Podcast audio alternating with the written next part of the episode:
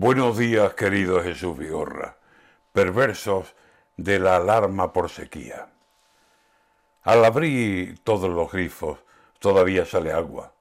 Por eso, por más que digan, nadie en su casa se alarma.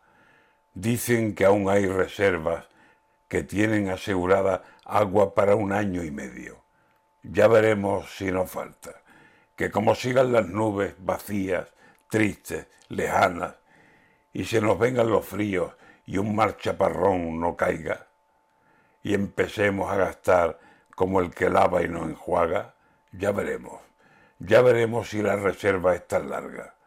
Aquí todo Dios se alegra de esta primavera extraña que anda por noviembre ahora quemando a media mañana y encendiendo el mediodía como candela de ramas y todo el mundo celebra la vida de las terrazas, los paseos semanales a la casa de la playa para disfrutar del mar como en un agosto en calma.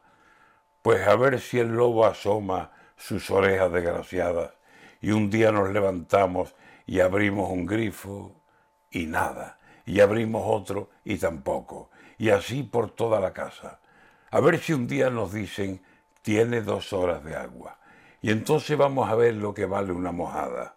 Los embalses secos, secos, con la tierra cuarteada, y los veneros dormidos, y la humedad desterrada. Y nosotros tan felices.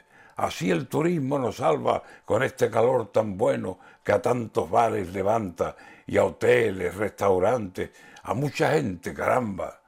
Pues será mejor que Dios se lleve el sol, lluvias traiga, y acabe con este tiempo que es una ruina clara.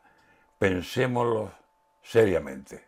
En este plan, más que mala, se nos va a poner la cosa. Vivir sin agua es un drama.